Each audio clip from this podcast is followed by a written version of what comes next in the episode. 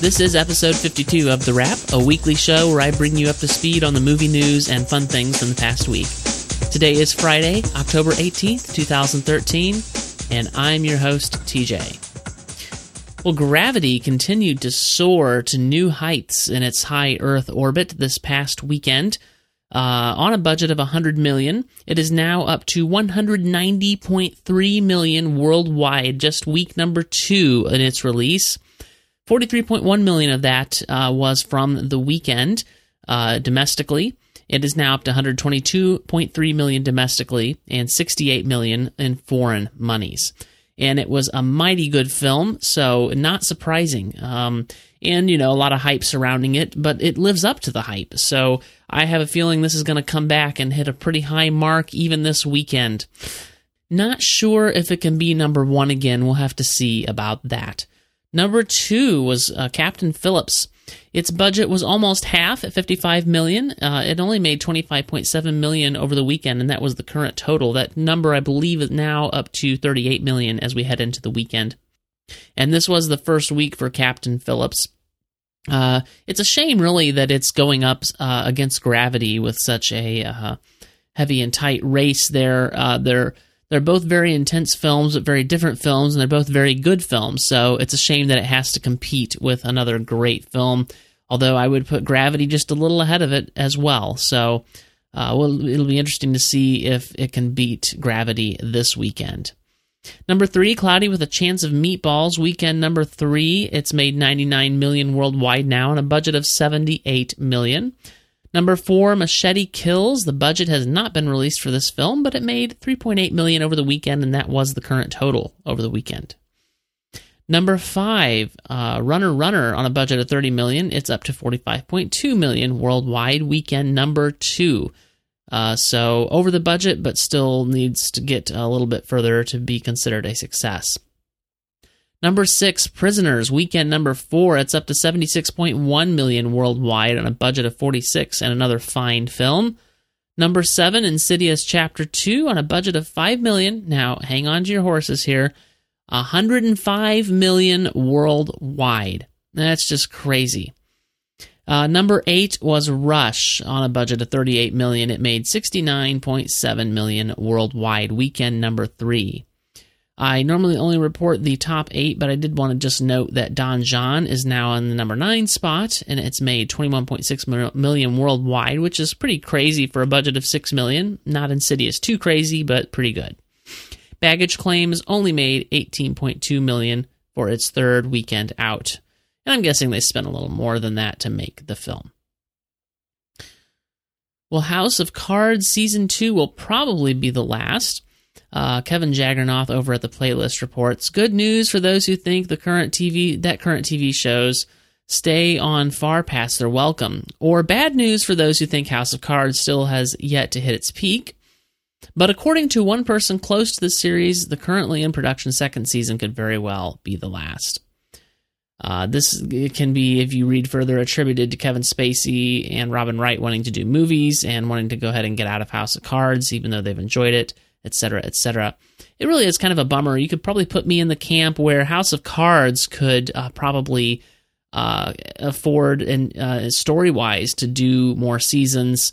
You know, I'm I'm not a fan of any particular length of time for a show. I think it should stay on as long as it should stay on. Many shows do stay past their welcome, but why not keep a show on until it's time to end it? So we'll see. Maybe there is a a, a, a very set agenda that uh, David Fincher and the rest of the creative team has that they want to do, and then they're done. And we'll see how it goes. Uh, be sure to check out my article linked in the show notes. I have a little more analysis and things going on there than I can really get into for the sake of time here on the wrap. Hans Zimmer is not really sure if he's going to score Man of Steel 2. This is according to Adam Chitwood over at Collider.com. With Christopher Nolan's Dark Knight trilogy and this summer's Man of Steel, composer Hans Zimmer has now had the chance to write music for arguably the two most popular comics characters in the world, Batman and Superman. Now that Zack Snyder has decided to bring a new Batman into the fold for the Man of Steel follow up, Zimmer is faced with the decision of whether to revisit The Dark Knight or step aside and let someone else tackle the character. He goes on to say, It's a bit of a creative problem in my head right now. Quite honestly, I've got to sit down with Zack and have a chat with him about what he's trying to do because I what I don't want to do is go back to that well. It's a different Batman, Christian Bale, and what I did what it's a it's a different Batman, Christian Bale, and what I did with Chris that needs to have its auto- autonomous life. I don't want to go and now appropriate that and put it into the other Batman. I'm probably the wrong person to be addressing this since I didn't like the score for Man of Steel. I didn't like Man of Steel. Um, but uh, it would be a shame if, if he left the project based on that. I think that Zimmer can do a fine score, not based on the previous Dark Knight work, but who knows? Only he knows his own creative space in his head, and we'll see how it goes. Uh, I, I do agree that Hans Zimmer should not go back to the well of the Dark Knight trilogy, though. We have two working titles for Star Wars 7, according to Germain Lussier over at Slash Film. If I could have one small sliver of information today about Star Wars Episode 7, it would be the title. Three or four simple words could give fans months of fuel for speculation. It's not too much to ask. Is it? Well, considering most of the other Star Wars titles weren't revealed until much closer to release, we probably shouldn't hold our breaths. Still, George Lucas apparently had two such titles in mind when he conceived of the film and sold it to Disney. And those have now been revealed. Plus, the recent news that he, he and J.J. Abrams have been talking a lot about the film. Maybe these working titles, even if they don't come to fruition, could give a hint at the story. They are Return of the Sith and Rise of the Jedi. They both seem like fine working titles to me as far as working titles go, uh, but uh, both of these feel too derivative and have a feeling of already done to them. So I'm hoping that uh, there is some better title in the works other than these. But as far as working titles go, it's fine to be getting on with. And we'll see how things go. Alamo Drafthouse has banned Madonna from watching films in their theaters. This is according to Edward Davis over at the playlist. Um, last week during the New York Film Festival, Madonna was caught texting during Steve McQueen's 12 Years a Slave, a painful, brutal, and unflinching film about the horrors of slavery. When one audience member called out to the material girl and asked politely to please stop texting, she had the gall to yell at the person and call them a particular type of 19th century tyrant. It's for business, enslaver, she shrieked and then continued to text. A poor choice of words and extremely poor taste, if there ever was such a thing. And uh, moving on down the uh, list a little bit, uh, until she apologizes to movie fans, Madonna is banned from watching movies. Drafthouse head honcho Tim League tweeted last uh, late last week. My response to this is, can we get an, a a Drafthouse in Nashville, please? Uh, I I want to patronize this place. This is very good. I'm I'm very happy with this, and Madonna should apologize. Uh, she was breaking the rules that they had laid forth at Alamo Drafthouse. They're very well known for no texting during the movie, so uh, I want movie experiences like this myself. Uh, so sorry, Madonna, not on your side here. Crew members say Captain Phillips is a big lie. This, according to Maureen Callahan over at New York Post. Captain Richard Phillips, they say, is no hero, and the film is one big lie. Phillips wasn't the big leader like he is in the movie, says one crew member, who, for legal reasons, spoke with the Post anonymously. He worked very closely with Phillips on the Maersk, Alabama, and was a- alarmed by his behavior from the beginning. Phillips, he says, had a bad reputation for at least 12 years prior, known as a sullen and self righteous captain. No one wants to sail with him, he says. Uh, that's a bummer if it's true, but uh, and I'm sure it wouldn't make a very good film to portray it that way if it is true. I'm glad, I'm really glad that I didn't hear or know anything about this before going in to see the film. I'm not sure what it would have done to my enjoyment of the film. As it is, I think the film is a fine film and worth seeing regardless. Uh, and to some extent, it's it's like sour grapes from crew members. I I, I don't know. Uh, and they did even uh, slightly address this in the film, where many of the crew members were union and they were causing problems, and Captain Phillips had to lay it down for them. So, uh, you know, I don't know what to think about this, and I, I, I hate to think poorly of Captain Phillips having seen the film and liking it so much, but uh, we'll see what develops of this, if anything, or it may just be this information, and then we may just uh, move on and never hear about it again. Who knows? So, anyway, Captain Phillips, maybe not all he's cracked up to be. Marvel is developing more TV series. Uh, Russ Fisher at Slash Film says now the cat is par- partially out of the bag about Marvel's next plan for television. Is this phase two or the second half of phase one? The company has several new shows in development, and while we don't know much about any of them, we'll pass along the first info below. Hint: these probably won't be on ABC. There's so little info on the products on the projects that we'll just quote straight from Deadline. Marvel is quietly putting together a package of four drama series and a miniseries, a total of some 60 episodes that would be taken out to the VOD and cable space, with Netflix, Amazon, WGN America rumored as potential candidates. So I'm interested in this. Uh, there is there's always the chance of overexposure and overdoing it, but I'm I'm interested in this particularly in the idea of bringing all these to video on demand. Uh, and uh, Netflix and the like. I mean, I think this is the future, and so I'm very interested to see where this goes. And Marvel may be on board with the future, and uh, you know, the early bird is the one that gets the worm, or whatever other metaphors I can mix. So um, we'll see how this goes. Cars 3 is in the works. Angie Han over at Slash Film says Michael Wallis, a historical consultant and voice actor who's work on, who, who's worked on the two previous Cars films, has revealed that a third Cars is in the works. It's unclear just how far along the project is at this point, but it's far enough along that he already has some plot details. You know, I think as long as Pixar delivers a good film, I'm fine with it being a sequel, but Cars 2 was not anything really spectacular to me. Uh, I didn't hate it as much as most people seem to, but neither did I think it was that great. It was a little bit bland, actually. And what I really want to know with all these sequels coming out from Pixar is where's our incredible sequel? If any of the films from Pixar deserved a sequel, it would certainly be The Incredibles. So I want to see that. Get on that, Pixar. Michael Bay was assaulted on the Transformers Age of Extinction set. This, according to Matt Goldberg over at Collider.com. Here's something Michael Bay can get asked endlessly about when he does press for Transformers The Age of Extinction.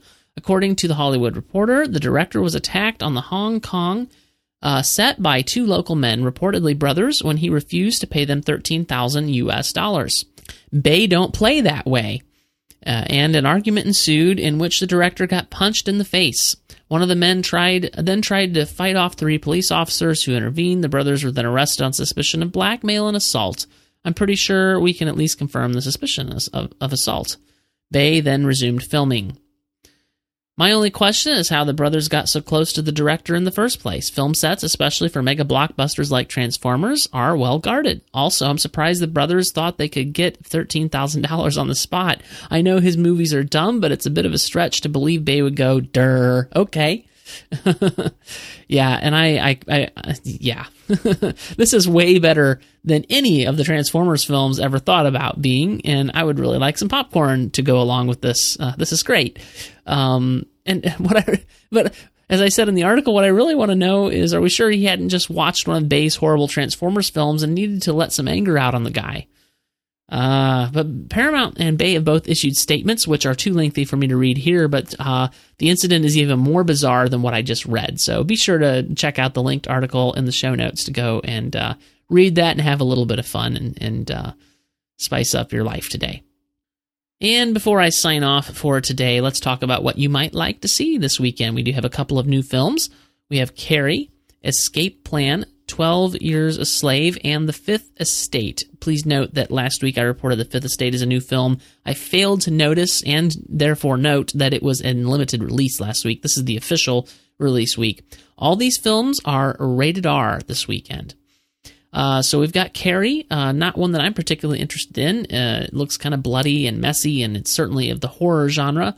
Uh, and so not really interested. It's rated R for bloody violence, disturbing images, language, and some sexual content, starring Chloe Grace Moretz and Julianne Moore. Uh, Escape Plan, also, of course, rated R, starring Sylvester Stallone and uh, Arnold Schwarzenegger. Never thought I would say this about a film with either of those two in it, much less both of them in a film together, but I'm actually interested in this film.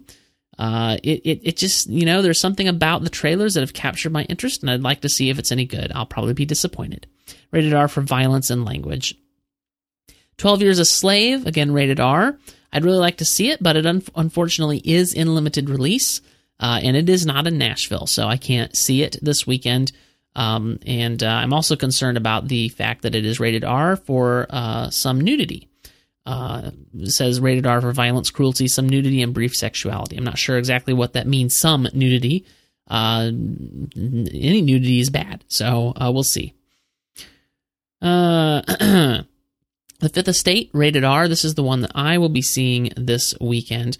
It stars, of course, Benedict Cumberbatch as Julian Assange, and uh, I'm very interested in this, even though Julian Assange has been uh, down on the film. Uh, I've heard that it actually casts Julian Assange in a pretty good light, and so I'm interested. In, and if it doesn't get every note that Julian Assange wanted, I feel like it's probably because it's more true and accurate and real to life, and doesn't paint him necessarily as a complete saint uh, or whatever.